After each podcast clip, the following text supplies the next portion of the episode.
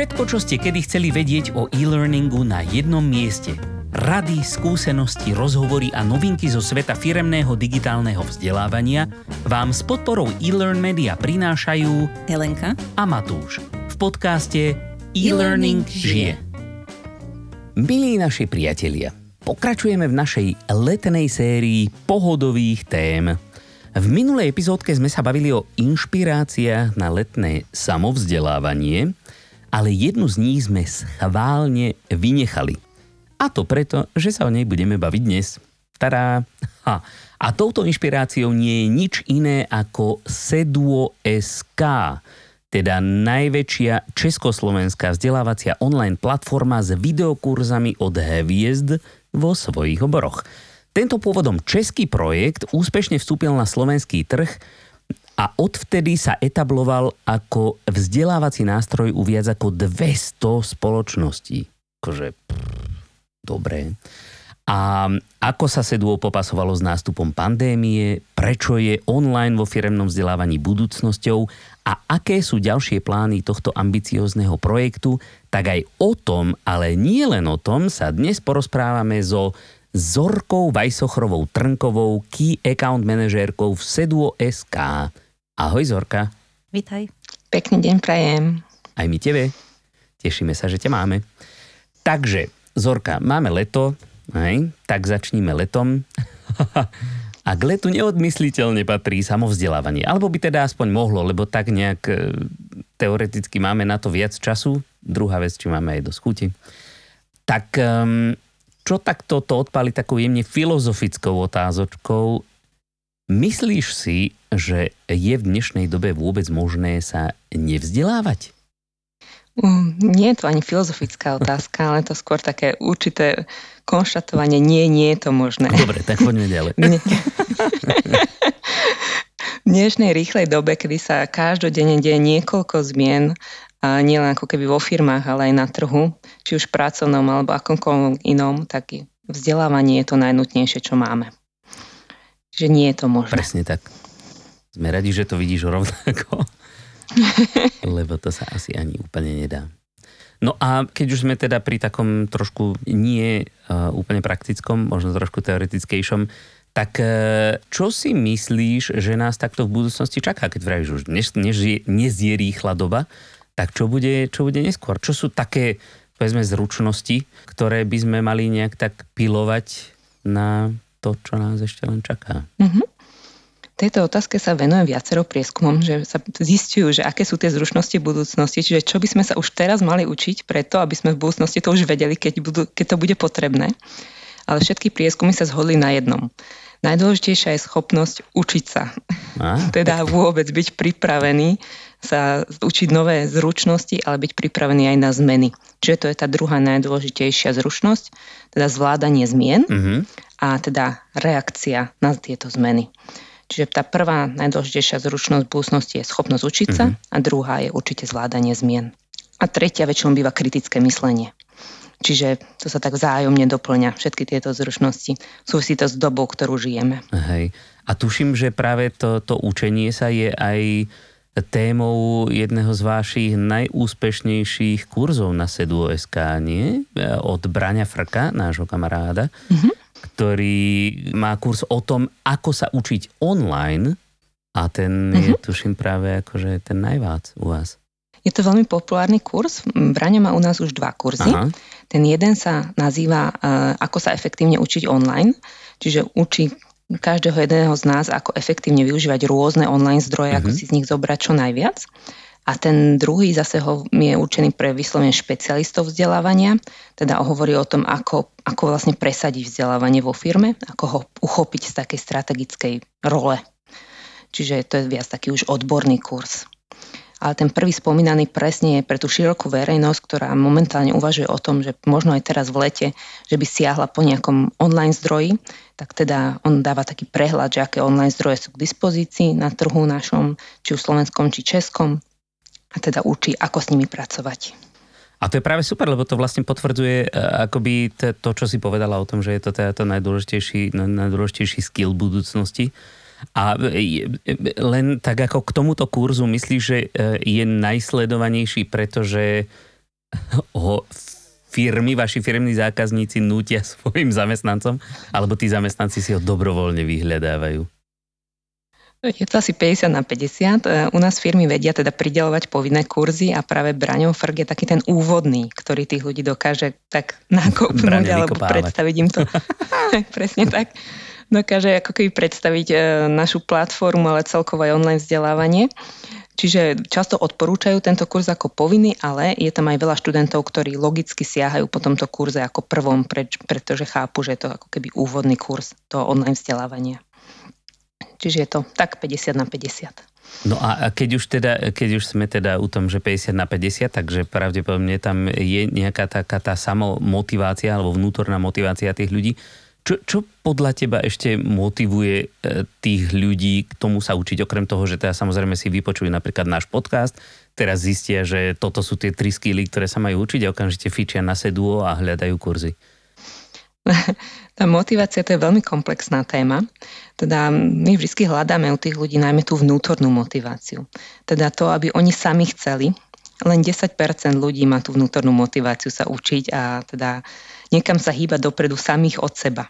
Čiže to je tých 10%, ktorí sú na tom vrchole a ozaj dennodenne na sebe pracujú. Nejak málo, nie? Ale zvyšných je to veľmi to málo. málo. Ale to je Hej, tak je to v našej populácii, bohužiaľ. A tých zvyšných 90% potrebuje k tej vnútornej motivácii ešte aj nejakú vonkajšiu. No a tam už teda prichádza e, do role ten buď manažér, priamy nadriadený toho človeka, prípadne vzdiel, e, oddelenie vzdelávania vo firme, ktorí pripravujú rôzne programy na to, aby ľudí motivovali k vzdelávaniu. Ale najčastejšia tá, ako keby ten chtíč, taká tá vôľa toho človeka, ktorá vychádza z tej vonkajšej motivácie, je niekam sa posúvať v rámci firm, firmy alebo nejaký ten profesijný rast.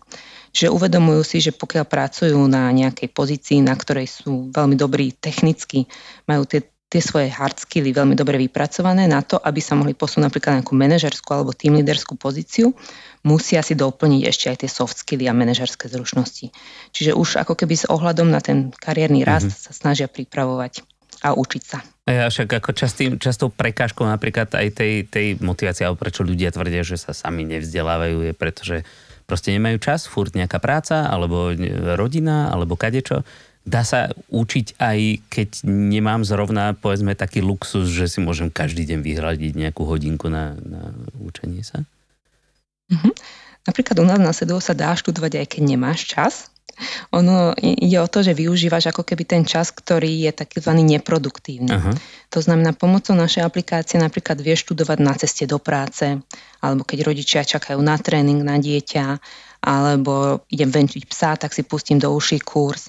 Sú to malé časové úseky, ktoré trávime nejakou činnosťou, ktorú jednoducho musíme robiť, ale popri tom naša hlava má ten priestor rozmýšľať teda môžeme si do uší pustiť kurz, e, na, pri ktorom sa budeme vzdelávať a potom, keď je tam v tom kurze niečo také, že nás zaujíme a chcem sa k tomu ešte raz vrátiť, kľudne si to môžem kedykoľvek pustiť znova na počítači a vypočuť si tú myšlienku ešte raz, prípadne si urobiť poznámky.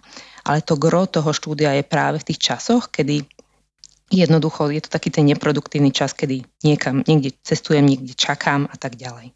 Čiže pokiaľ je študent v takom časovom strese, že ozaj si nevie vyhradiť nejaký konkrétny čas presne na štúdium, tak dá sa to aj takto. Takže vlastne... Že využívam práve ten neproduktívny čas. Takže vlastne z videokurzov urobiť podcastový kurz? Mm-hmm. Hej, to je presne Hej, ten čas, ako... kedy sa aj my snažíme votrieť do priazne našim poslucháčom. Hej, určite tento podcast je tiež vynikajúci zdroj informácií a dá sa pri ňom veľmi dobre vzdelávať. Ale na cez tú aplikáciu si vedia pustiť aj video. Hej, ale aj podcast. Je to na nich. Čím viac vyhovuje video alebo podcast, je, je to na voľbe študenta. Asi to závisí aj od typu kurzu. Asi je niektorý viac vizuálny, mm-hmm. niektorý taký, že môžem si ho aj vypočuť. Áno, samozrejme. Excel sa nedá študovať cez podcast tam je potrebné ozaj sedieť za tým počítačom a zobrať si tie pracovné listy, ktoré sú tam pripravené pre našich študentov a vyslovene ísť bod po bode a vyskúšať si napríklad jednotlivé funkcie. To samozrejme nejde, ale podcasty typu na tému leadership, manažerské zručnosti, nejaký seba rozvoj, tak určite kľudne sa dá aj cez podcast študovať. Prípadne ešte, ak človek nemá čas, ešte funguje taká jedna metóda a to je vyslovene vyhradiť si študijné okienko v kalendári. Že ak niekto potrebuje sám sebe vytvoriť tak, že program, že teraz si poviem, že teraz je piatok, je po obede, uh, už nie je toľko práce, idem robiť niečo pre seba, tak si vyslovene dá do kalendára, že od jednej do druhej sa budem jednoducho vzdelávať.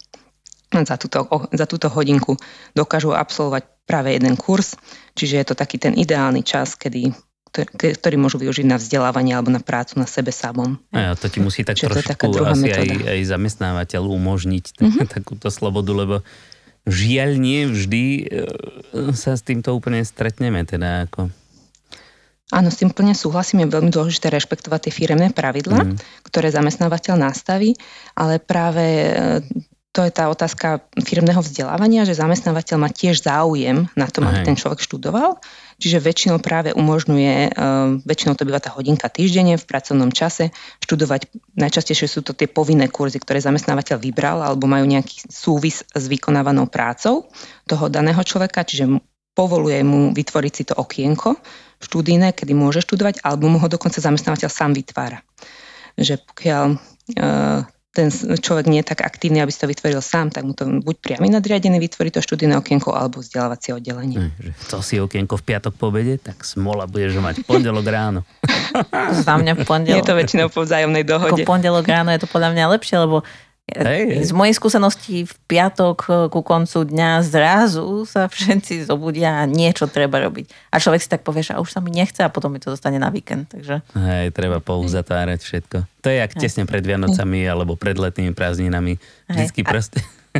Ale to je len taký pocit, akože nie je to treba, vydržalo by to do pondelka, ale no.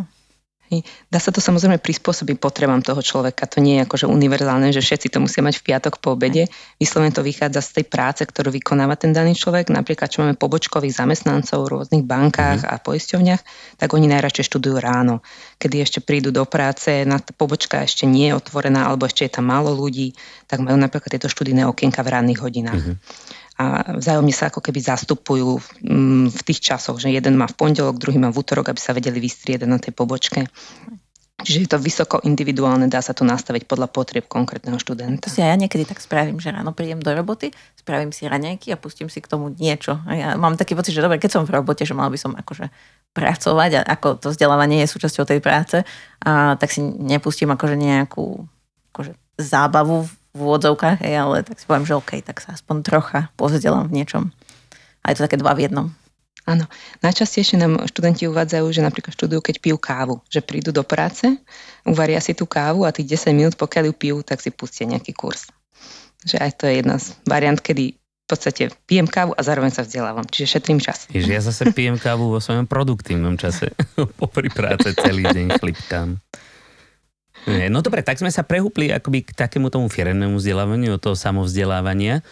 Tak e, ako, ako však vy to vidíte určite v Seduo, lebo však e, máte spustu firemných zákazníkov nie len na Slovensku, ale, ale predovšetkým v Česku, keďže tam ste začali a tam je aj teda podstatne väčší trh, predpokladám, že aj pre vás. Tak um, ako k vzdelávaniu pristupujú firmy a, a, a respektíve ako pristupujú a ako si možno myslíme, že by mohli pristupovať, lebo jedna vec je taká, že častokrát vidíme napríklad, e, keď, sa, e, keď listujeme všelijakými voľnými pozíciami proste na, na stránkach ako jobs.cz napríklad, a, alebo už, už akýchkoľvek, že tam je vylistovaných strašnú spústu skillov, z ktorých častokrát e, mnohé vyzerajú, že veď sa to dá naučiť, alebo je to proste akoby company specific, že to není univerzálny skill, ale je to niečo, čo, čo, na čom fíči tá, ktorá firma, tak e, je lepšie, lebo často počúvame napríklad o takomto, že ako najímanie zamestnancov na culture fit, hej? alebo je lepšie najímať zamestnancov, ktorí majú už nejaký proste ako špeciálny skill set a čo, čo je z toho lepšie? Že vychovať si toho zamestnanca? Alebo si nájsť už super trénovaného zamestnanca a takto s ním ďalej pracovať? Mm-hmm. Ťažká otázka. Ale v podstate, keď sa pozrieme na tie portály, kde vidíme zverejnené pracovné ponuky, často vidíme, že viacero firiem hľada supermanov. Teda hľadá univerzálneho človeka, Aj. ktorý má 10 skillov, hard skillov, k tomu ďalších 10 soft skillov. A je rok po škole, ale, ale má 30 rokov aj... praxe. Presne tak, že to sú tí supermani, ktorí sa hľadajú, ale už, tá, už tá samotná firma neráta s tým, že ho nájde. Ako keby hľadá niekoho, kto najviac sa podobá tomu profilu a je, podob, a je pripravená toho človeka dovzdelať. Dôležitá je ochota toho človeka sa učiť. Čiže samotné firmy sú ako keby na takých tých váhach, že čo urobiť skôr, že či ozaj, či hľadať toho supermana alebo toho človeka, ktorý sa najviac podobá tým zručnostiam a teda aj má ten culture fit, teda bude ako keby zapadať do toho kolektívu, alebo si vyslovene začať pracovať na svojich zamestnancoch, aby naučili tieto nové zručnosti. Že neviem presne povedať tú štatistiku, koľko firmy akých, ale ten trend, ktorý sa vidíme na tom trhu, je práve, že firmy sa začínajú pracovať so svojimi zamestnancami. Je to jednak spôsobené aj tým, že na pracovnom trhu nie je dostatok voľných zamestnancov, ktorých by vedeli obsadiť. Čiže sa viac sústredia na tých súčasných zamestnancov a snažia sa ich vzdelávať jednak v tých hard skilloch, ale najmä soft skilloch, aby boli pripravení na tie zmeny, ktoré ich čakajú v danej firme. Počkaj, takže podľa teba ani tie firmy nepočítajú s tým, že to, čo tam vylistovali, to nájdu? Myslím, že nie. Väčšinou skúšajú. Aha, takže, takže... či náhodou nejaký superman není. Ale ako tým pádom, ako e, všetci, čo sa hlásia na tú pozíciu, tak ako svojím spôsobom akoby to tak nejak e, si povedia, no a čo, že polovicu z tých vecí neviem, ale určite sa na to hodím. A ja potom je druhá skupina ľudí, ktorí si povedia, že tak sa tam ani neprihlásim, lebo nemám všetko, takže o koľkých no, ľudí presne. môže takýmto spôsobom prísť. No ve to, že či hej, to hej, nie je, to, také ako... Je to, hej, hej, samozrejme je to taká malá veda, ako nájsť toho správneho človeka. Samozrejme firmy skúšajú, ale tá realita ich často presvedčí o opaku, tak potom zase zľavia z tých požiadaviek a zadávajú znova inzerát s inými požiadavkami, už menšími a snažia sa toho človeka dozdelať. Že je to, je to beh na dlhú trať z toho správneho človeka. Nervov. Presne tak. A zase na druhej strane u kandidátov je to tiež taká hra nervov, že zase záleží to od individuálneho človeka, čo si o sebe myslí, aké má sebavedomie, ako vyhodnotí tie svoje zručnosti a schopnosti.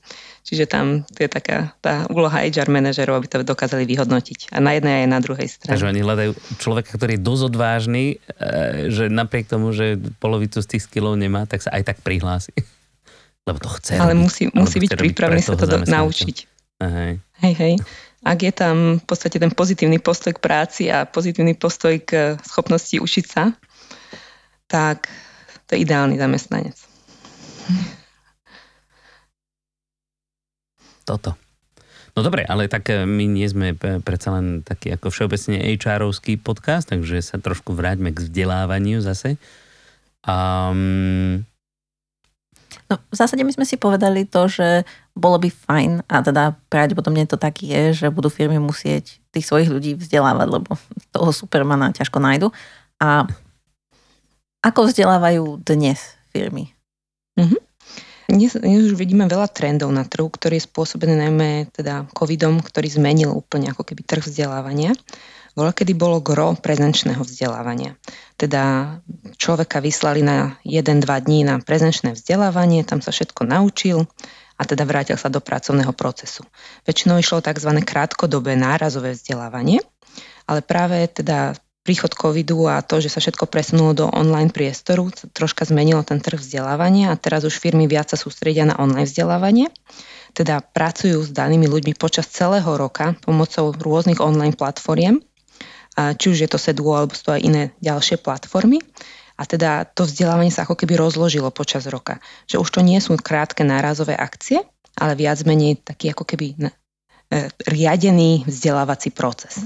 A to, keď si povedala tak, že, že boli na prezenčnom školení a všetko sa naučili a potom sa vrátili naspäť, tak to bolo skôr asi také želanie, že všetko sa tam tí ľudia naučili, lebo oni si toľko toho nemohli zapamätať do celého života. Hej, Presne tak, akože veľmi často zabúdajú tí ľudia hneď po tom prezončnom vzdelávaní, preto je dôležitý ten follow-up, ako keby rozvíjať tie naučené zručnosti počas celého roka.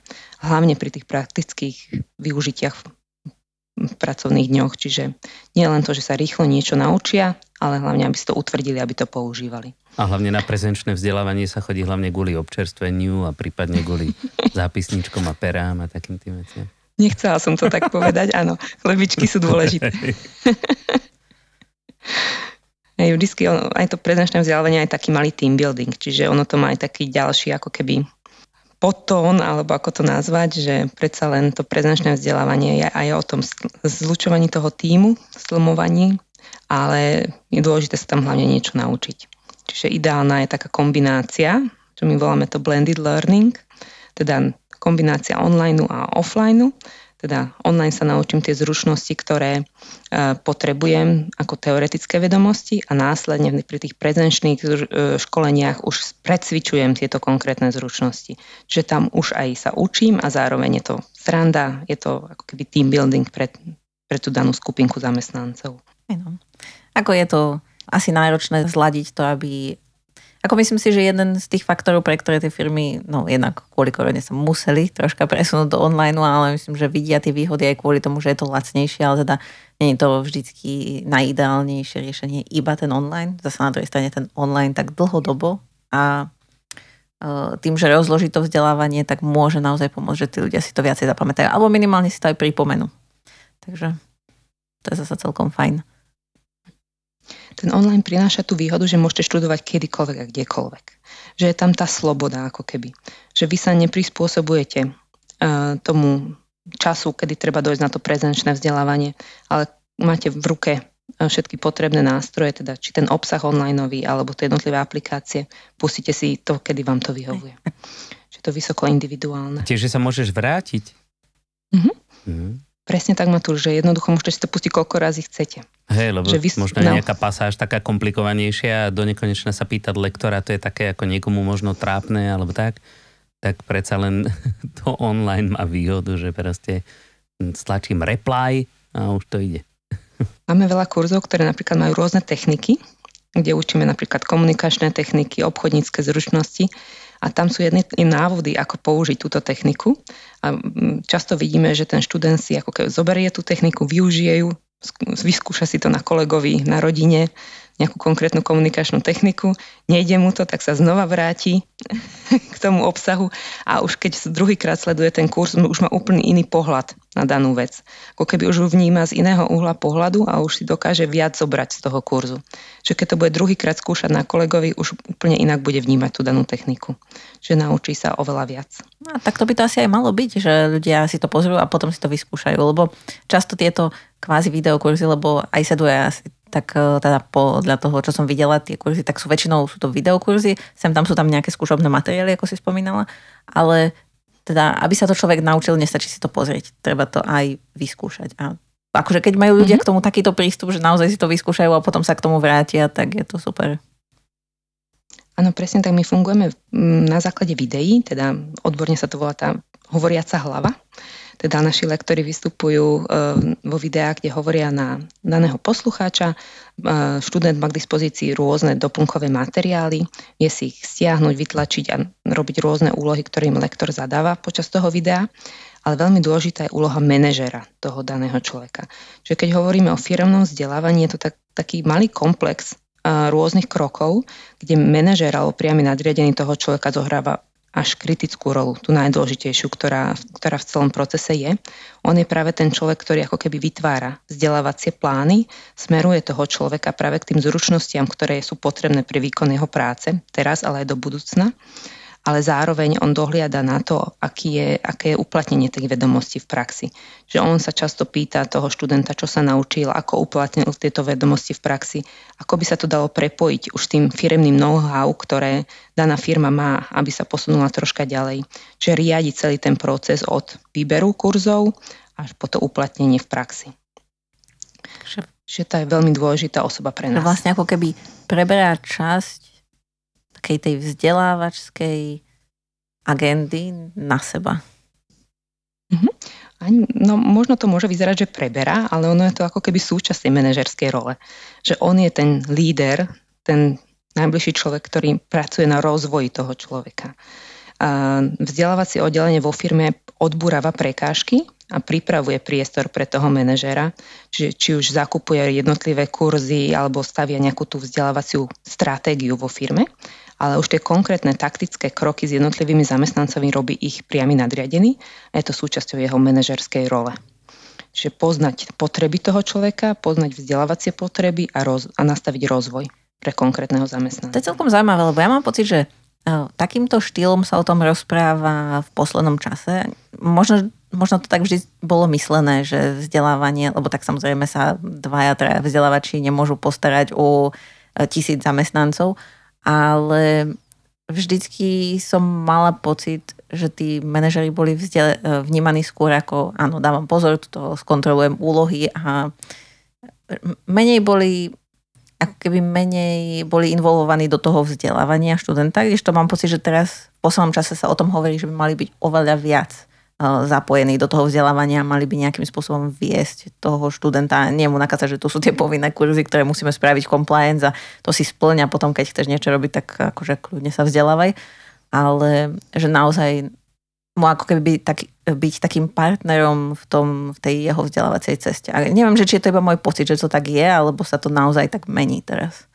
Mm, čiastočne s tebou súhlasím, ono to možno tak, je to tak vnímané ako zmena práve príchodom rôznych online platformiem.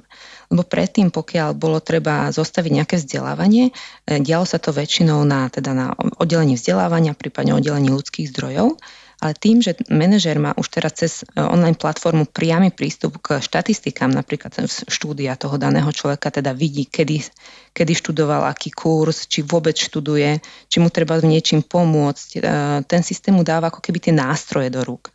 Čiže veľmi jednoducho za pár minút si vie pozrieť, čo, čo, to, čo toho človeka zaujíma, čo má vyštudované a veľmi krásne na to nadviazať práve tým rozhovorom s jeho podriadeným alebo s, s človekom v jeho týme. Čiže má tie nástroje, čiže viac vystupuje do popredia a je to pre neho jednoduchšie.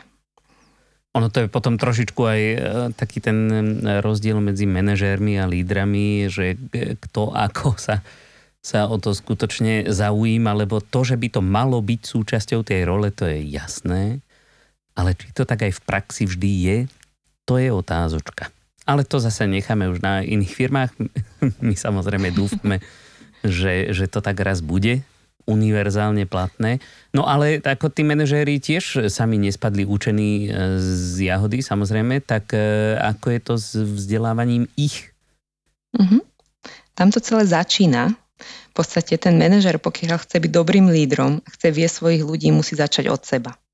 Čiže musí sa on sám vzdelávať vo svojich manažerských a líderských schopnostiach, možno oveľa viac ako tí zamestnanci, ktorí sa vzdelávajú v nejakých čiastkových zručnostiach. Čiže aj u nás e, tá kategória leadership a manažerské vzdelávanie je jedna z tých najobľúbenejších a vidíme, že tí najlepší manažéri, ktorí aj neskôr ako keby vedú ten svoj tým veľmi efektívne a jeho tým študuje oveľa viac ako tie ostatné týmy, sú práve tí manažéri, ktorí sami na sebe pracujú. Čiže ako keby uh, manažér, ktorý chce vie svoj tým, musí byť príkladom pre svoj tým. Čiže tam to práve všetko začína, ako by to malo fungovať to vzdelávanie v danom týme. Ja predpokladám, že to sa naučí aj v tých kurzoch, že jednak majú ísť príkladom a jednak majú ten tým k tomu viesť. A to znamená, že to robia, znamená, že sa niečo naučili. Taký Presne tak. Uzatvorený kruh. To je práve ten leadership, ktorý často manažérom chýba. Ono síce sa to, sa to, furt sa to učí, furt sa o tom hovorí, ale no, ešte máme nejakú cestu pred sebou, predpokladám, v tejto oblasti, ale verím, že tam raz dojdeme. Však máme nástroje. No ale... No. Čo, čo? Že máme nástroje na to, aby sa to zmenilo. Máme nástroje, áno. Máme, máme aj to know-how, už vieme, že čo funguje, čo nefunguje, ale ešte stále úplne nie sme tak, že by to bolo akoby, že luskneme a všetci manažéri sú proste super lídry. Hej. Je to trend niekoľkých posledných rokov. Možno dekád. dekád, neustála téma, ale ono to vždy súvisí aj s tým, že tí manažéri vyrastajú z pozícií, kde v podstate potrebovali hlavne tie hard skilly. A zrazu sa ocitajú v roli manažéra, o ktorej nič často netušia a teda snažia sa do nej ako keby dostať a vzdelať sa a to prichádza tiež časom. Čiže neudeje sa to zo dňa na deň, že musia sa učiť pracovať na sebe dlhodobejšie, aby sa z nich stali dobrí lídry. Čiže každá nová, nová generácia potrebuje tieto zručnosti. Čiže je to taký nekonečný proces vzdelávania manažérov. Toto, toto. No a teda už sme sa trošilinku okolo e, toho obšmietli, ale ako venujeme sa aj tejto skupinke a to sú práve tí vzdelávači že ty si, ty si pravila, že teda ich úlohou hlavnou je nejak odbúravať tie bariéry k tomu vzdelávaniu A je to ich jediná úloha, alebo ešte... No, vzdelávači sú tí najväčší odborníci na vzdelávanie v danej firme. By mali byť. Čiže oni najprv, alebo by mali byť. To je ten ideálny, ideálny stav. Oni v podstate hlavne zistujú tie vzdelávacie potreby vo firme a snažia sa stanoviť nejakú tú stratégiu, ako firma pôjde. Ale čo je ešte možno ich najdôležitejšia, ešte dôležitejšia úloha ako stanovenie tých potrieb je, e, je vytváranie firemnej vzdelávacej kultúry. Teda, aby sa na to vzdelávanie nezabúdalo, aby nebolo niekde na chvoste priorít v danej firme, ale práve aby bolo na tých popredných miestach, aby bolo súčasťou firemnej kultúry. Vtedy aj tí študenti a manažéri cítia, že vzdelávanie je každodennou úlohou ich práce, že nie je to niečo extra, čo zrazu prišlo do ich pracovného kalendára, že teraz sa ideme vzdelávať, ale že je to jednoducho súčasťou firemnej kultúry a vzdelávanie je ako keby každodennou pracovnou rutinou. Že nie chodíme do práce iba pracovať, ale snažíme sa pracovať tak, aby sme rásli. Čiže potrebujeme sa vzdelávať. No ale ako toto? Lebo to je, to je ďalšia z takých nekonečných tém, toto budovanie mm. tej vzdelávacej kultúry. Na to potrebuješ mať aj trošičku osvietený ten top management, aby akoby toto ti umožnil a, alebo ideálne ešte k tomuto nejakým spôsobom sám propagoval v tej firme. Tak no to je ten ideálny stav. Mhm. Ideálny stav, keď top management si uvedomuje teda dôležitosť vzdelávania ale bez toho, aby to oddelenie vzdelávania nepripomínalo a nebolo tým aktívnym článkom v celej tej reťazi, tak sa to neudeje. Ten top management ako keby dáva mm, nejakú tú silu tomu vzdelávaniu, teda napríklad veľmi často sa stretávame s tým, že keď začíname spoluprácu s firmami, práve je to ten top management, ktorý ako keby povie tým študentom, že áno, ideme spolupracovať e, so Seduom a budeme na sebe pracovať a nedáva to ako keby, že povinne, že teraz tu máte e, kurzy a študujte, ale musí to byť ako keby súčasťou tej kultúry a musí to aj ten, to vedenie povedať tým ľuďom, že ozaj toto je cesta, ktorou chceme ísť a všetci spolu. Že aj my na sebe budeme pracovať ako manažment, aj vy budete na sebe pracovať. A tiež je tam dôležitá tá rola HR oddelenia, že bola, kedy HR oddelenie bolo teda to oddelenie, ktoré spracovávalo mzdy a riešilo nejaké tie taktické úlohy, ale práve tými zmenami, ktoré na trhu sú, aj to je aj súčasťou aj nedostatkov pracovnej sily, sa stáva z toho HR oddelenia už jedno zo strategických oddelení firmy. Čiže už vidíme častejšie, že HR manažer je napríklad súčasťou boardu alebo vedenia spoločnosti. Čiže aj toto sa veľa vo firmách mení. To je práve jedným z našich, z našich cieľov, takých ako uh, jasných svetiel na konci tunela, že nie, že len HR manažer bude členom boardu, ale práve aj ten, ten vzdelávací manažer. No, to samozrejme závisí od, od veľkosti a typu firmy, ale my by sme chceli, aby tá, tá úloha toho CLO, hej, teda Chief Learning Officer, mm-hmm. bola proste akoby štandardnou súčasťou tých boardov. To by bol krásne. To by bol krásny svet, to by bol úplne ideálne. Že? Presne. tak ale najskôr si ho sne- treba vysnívať a potom sa k nemu možno dostaneme. Je to hudba budúcnosti, určite áno. Tak, tak. A potom ešte, ešte akoby súčasťou tej kultúry, akože keď už je vybudovaná tá nejaká dobrá tá vzdelávacia kultúra, tak tam už potom sa tí ľudia vzdelávajú aj tak akoby, respektíve sa tak navzájom všetci v tom podporujú a, a učia jeden od druhého, nie? Mm-hmm. Určite áno, to je takzvané to peer-to-peer vzdelávanie odborne nazývané, teda kedy jeden zamestnanec učí toho druhého a navzájom sa inšpirujú a podporujú. Najčastejšie u nás na sedu to vidíme tak, že napríklad e, je skupinka, nejaký tím, kde jeden zo zamestnancov si naštuduje nejakú konkrétnu tému, je nejaký konkrétny kurz a následne, keď majú poradu alebo majú nejaký brainstorming, nejaké zdieľanie skúseností, tento konkrétny zamestnanec tej ostatnej skupinke prerozpráva, čo sa v tom kurze naučil a spoločne sa snažia spojiť teda tú teóriu, ktorú sa naučili z kurzu práve s tou skúsenosťou, tým know-how danej firmy. A z toho teda vzájomne výmenou skúseností sa naučia veľmi veľa, lebo jednak majú aj tú teóriu a jednak majú to know-how že vzájomne sa posúvajú ďalej. A to je možno aj jedna zo spôsobov, ako šetrí ten čas. Že jeden človek prinesie tú teoretickú vedomosť a spoločne si pozdieľajú know-how. Hej, ale na to už tam musí byť nejaký ten kultúrny základ, aby toto vôbec boli tie ľudia aj ochotní robiť, nielen schopní, lebo schopní to asi je skoro každý urobiť, ale ochotní sa takto podeliť o to, že ja sa obetujem a potom vás to naučím, tak nejak. Mm-hmm. Väčšinou majú už na to taký systém, že každú, každú poradu to má niekto iný, že aby nebol jeden, že iba jeden ako keby stále pracuje, ale si tú rolu predávajú, Aha. že každú, každú poradu má niekto iný to slovo a učí tých ostatných, ale samozrejme tá firmná kultúra je veľmi dôležitá a tiež je dôležité, aby ten uh, priamy nadriadený im to umožnil, teda vytvoril tú bezpečn- to bezpečné prostredie, že kde si môžu vymieňať tie skúsenosti a aby podporoval presne tú výmenu skúseností. To je taká rotujúca rola key learnera, kľúčového učiaceho sa. My sme mali v škole Presne takú, eh, na Slovenčine uh, sme mali taký systém, že tie knihy, ktoré boli ako kedysi povinné čítania, alebo ktoré boli ako dôležitejšie, tak nám uh, naša učiteľka rozdelila a každý si mal nejakú z nich prečítať a potom urobil z toho zase ako keby prednášku. Čiže bolo to dlhšie ako jeden, dva odstavce, čo nájde človek v učebnici ale tým, že si to ten človek prečítal a vytiahol z toho tie dôležité veci pre neho a plus niektorí spolužiaci alebo spolužiačky boli také, že to vedeli vtipne prezentovať, tak sme si to viacej zapamätali a bolo to pre každého prínosné a človek si nemusel prečítať niekoľko stranovú knih, knihu 40 krát, lebo um, sme to mali takto rozdelené. Tak ako podľa mňa to je dobrý systém, že naozaj ako kolektívne sa ušetrí čas a ten človek, ktorý to číta, vyfiltruje tie dôležité veci, lebo nie všetko je dôležité.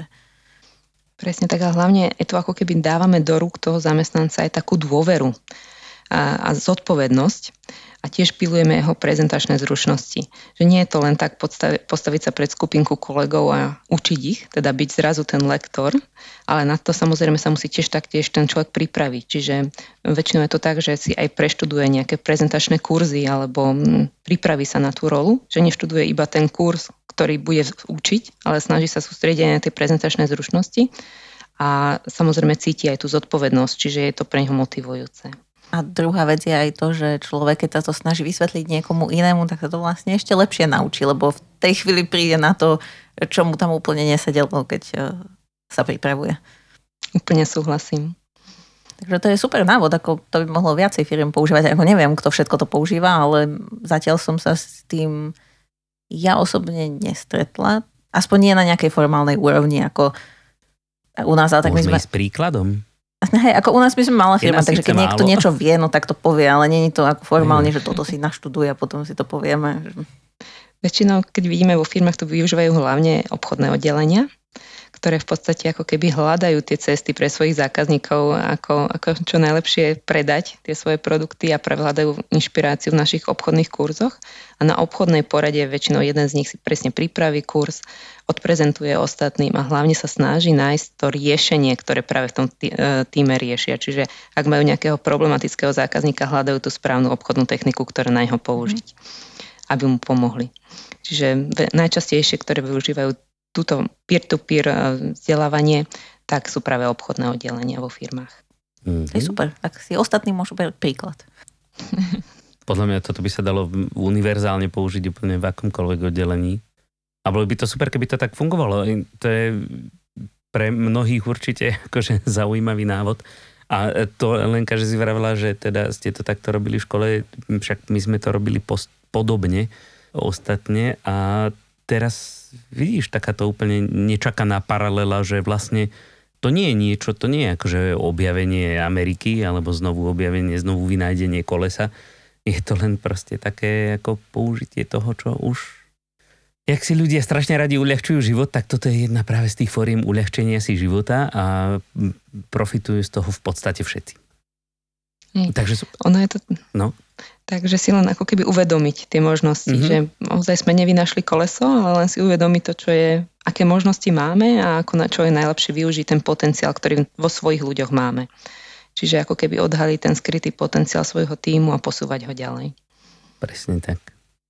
Jo, jo. No dobre, poďme sa ešte trošku e, rýchlo pozrieť na to sedu, lebo možno niektorí ľudia si, si to nevedia úplne úplne predstaviť. Hej, ja teda e, sa priznám, že predtým, než som poznal Seduo, tak som poznal teda iné platformy, ako napríklad Lindu, a vtedy, teraz už teda LinkedIn Learning a Seduo je niečo veľmi podobné, alebo to môžeme e, pripodobniť možno aj k niektorým múkom, ako napríklad Coursera alebo podobné.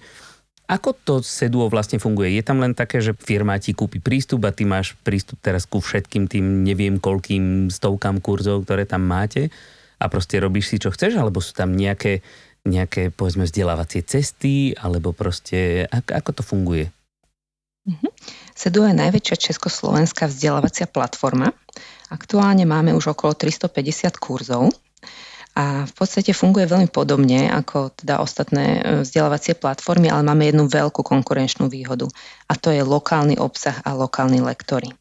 To je to, na čom si my zakladáme, že snažíme sa našim študentom prinášať obsah v jazyku, ktorému rozumejú, aby dokázali lepšie študovať a pochopiť danú tému.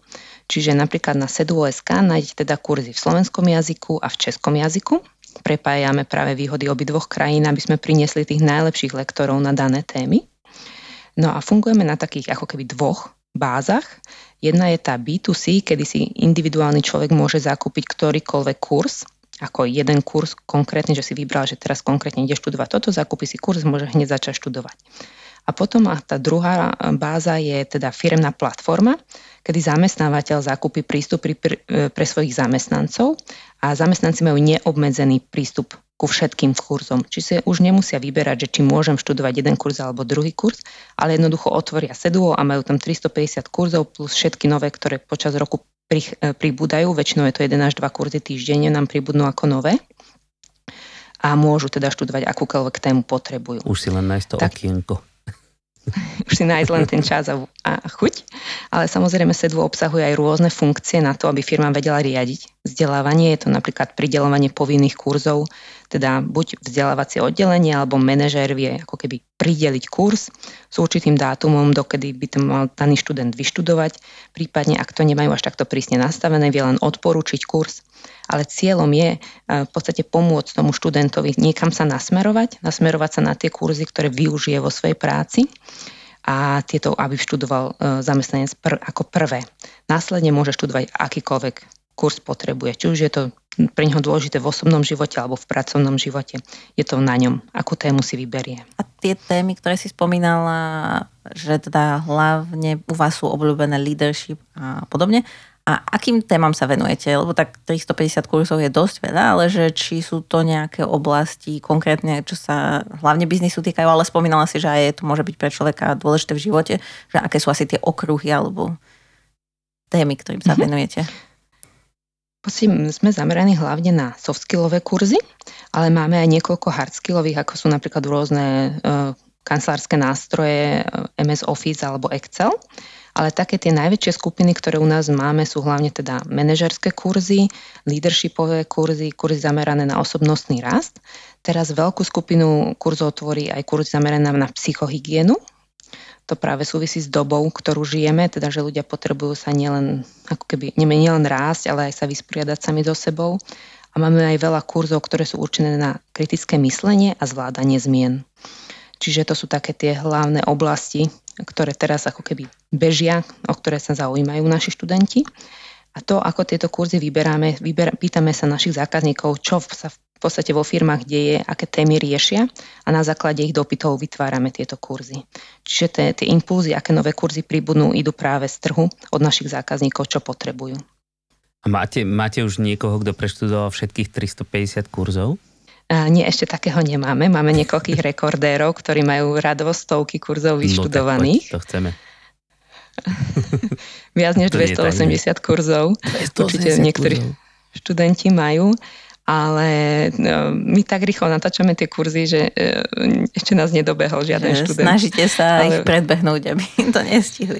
A niekto, ktorý je taký, že ako ja, hej, ja som taký, že completionist, neviem, ak sa to povie po slovensky, ale že mám rada, keď sa veci, veci dokončia, no tak... Kompletionista. Je v strese, mal by si preštudovať kurz, aby nebol v strese. Hej. Ale vidíme aj ten trend, že študenti študujú niektoré kurzy opakovane, čiže neviem povedať úplne presné číslo, že koľko kurzov konkrétny študent vy, vyštudoval, a keby sme zaratávali aj tie opakované kurzy, ale je to veľký počet kurzov.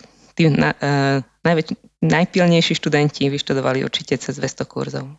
Tak tí majú ale ako široké to vzdelávacie okienko, nie? Alebo však vlastne oni môžu študovať aj doma, nie? Áno, oni môžu študovať aj mimo aha. pracovného času a tak sa to aj väčšinou deje u týchto študentov, uh-huh. ktorí majú tú vnútornú motiváciu sa vzdelávať. A teda, teraz si hovorila, že, že tí, čo majú tú vnútornú motiváciu, študujú mimo pracovného času.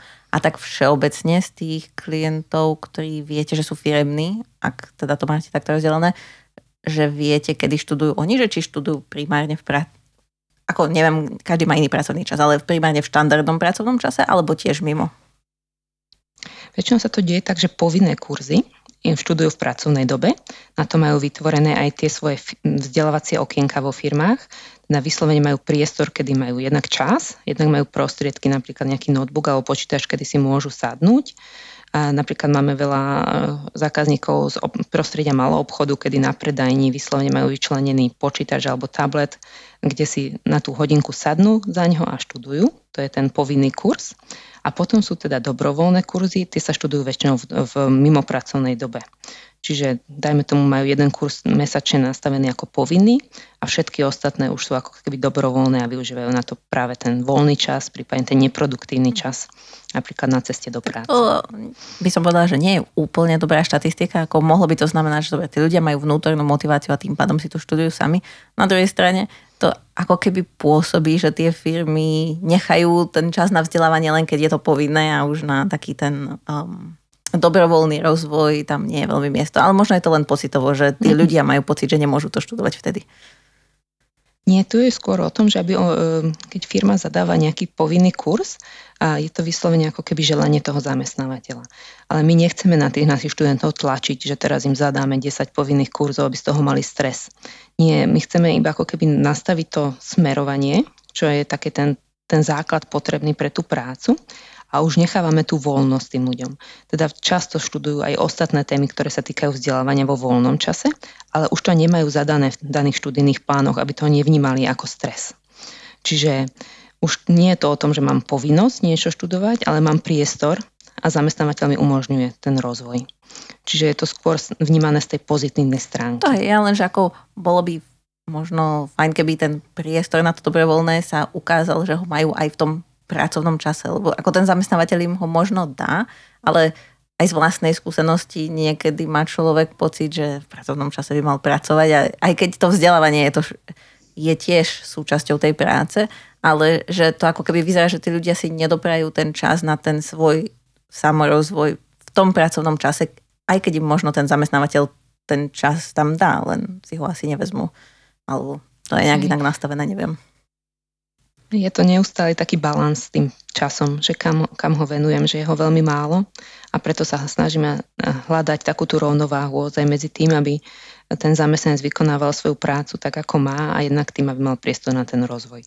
Čiže je to u každej firmy individuálne, súvisí to aj s tým nastavením e, firemnej kultúry, s požiadavkami konkrétneho manažéra, pozíciou, na ktorej ten daný človek pracuje a tak ďalej, že je to vyslovene individuálne, ako, sa to, ako si to daný človek e, nastaví. Hlavne závisí to od tých pravidel, ktoré vo firme fungujú.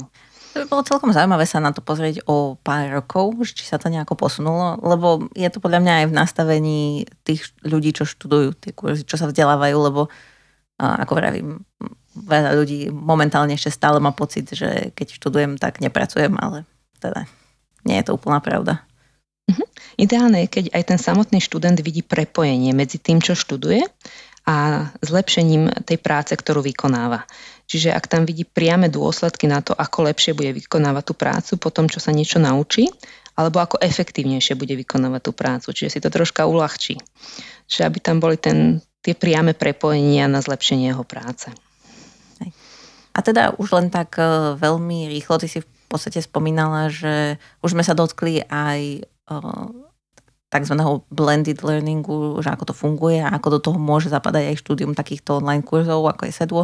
A plus si spomínala, že to funguje, Sedvo funguje ako, uh, je to vlastne, sú to videokurzy a že máte k tomu aj nejakú aplikáciu. Čiže tie metódy, ktoré vlastne využívate v rámci Sedvo, na to, aby sa ľudia vzdelávali, tak e, sú predpokladám aj nejaký microlearning, keďže sa môžu študovať cestou do práce a tak a možno ešte niečo iné, tak neviem, že Uh-huh.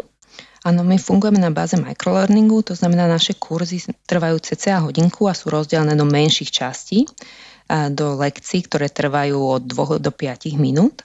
Čiže človek si vie na základe tejto metódy rozdeliť štúdium do viacerých blokov. Čiže napríklad jeden deň vyštuduje dve lekcie, potom neskôr ďalší deň dve lekcie a to, takto ďalej.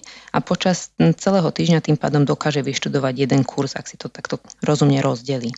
Čiže nie je zaťažený nejakým dlhý, dlhým štúdiom, ale v krátkom čase veľmi zhutnenej forme dokáže poňať všetky informácie, ktoré potrebuje.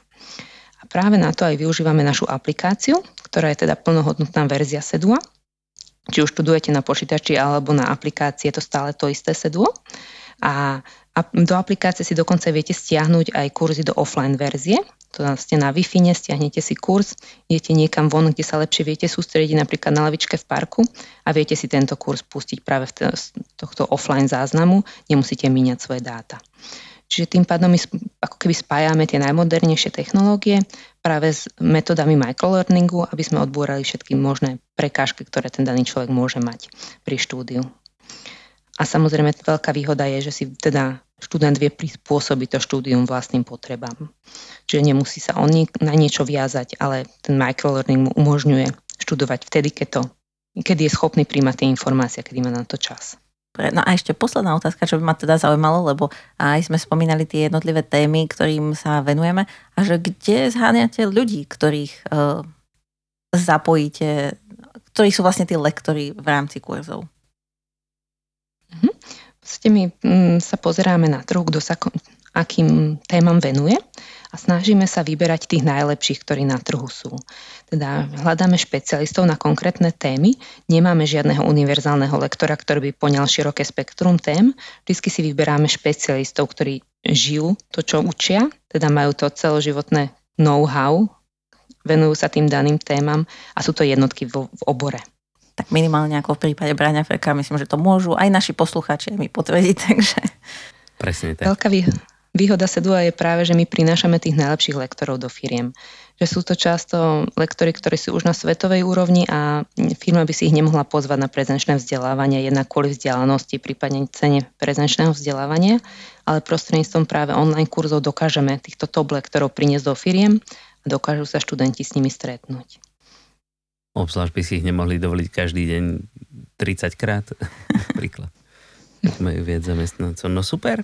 Myslím, že na letnú tému sme um, vyčerpali viac než dosť teda času, ale každopádne link na Seduo.sk, ktoré sme tu dneska rozoberali, nájdete na našej stránke elearnmedia.sk lomka podcast a samozrejme tam nájdete aj kontakt na našu dnešnú hostku Zorku. A Zorka, ešte raz ti veľmi pekne ďakujeme za dnešnú návštevu u nás. A ja ďakujem, bolo to veľmi príjemné. Nápodobne. A budeme držať palce, teda nech, e, nech ďalej rastiete. To sme ešte vlastne sa ne, nerozprávali o tom, že e, pre vás asi táto korona bola celkom takým, tak, tak vás ako určite nakoplanie. Áno, nielen nás, ale celkové no, online vzdelávanie. Hej, hej. Že prešli sme teda do takého vyššieho rastu, kedy ľudia boli už pripravení z, z, príjmať tieto zmeny a naučili sa učiť online. A ja tak ste predbehli vašich úsilovných študentov. Tak, presne tak. tak, tak vám prajeme, nech sa stanete bežnou súčasťou firemného vzdelávania v Československu. A to je od nás pre dnešok pre vás všetko, ale keď ste sa chceli čokoľvek opýtať, tak nás nájdete na našej LinkedInovej stránke e-learning žije alebo na našich vlastných profiloch samozrejme a my sa už teraz tešíme na stretnutie s vami opäť o dva týždne. Do tej doby sa majte krásne. Majte sa. Pa, pa. Dovidenia.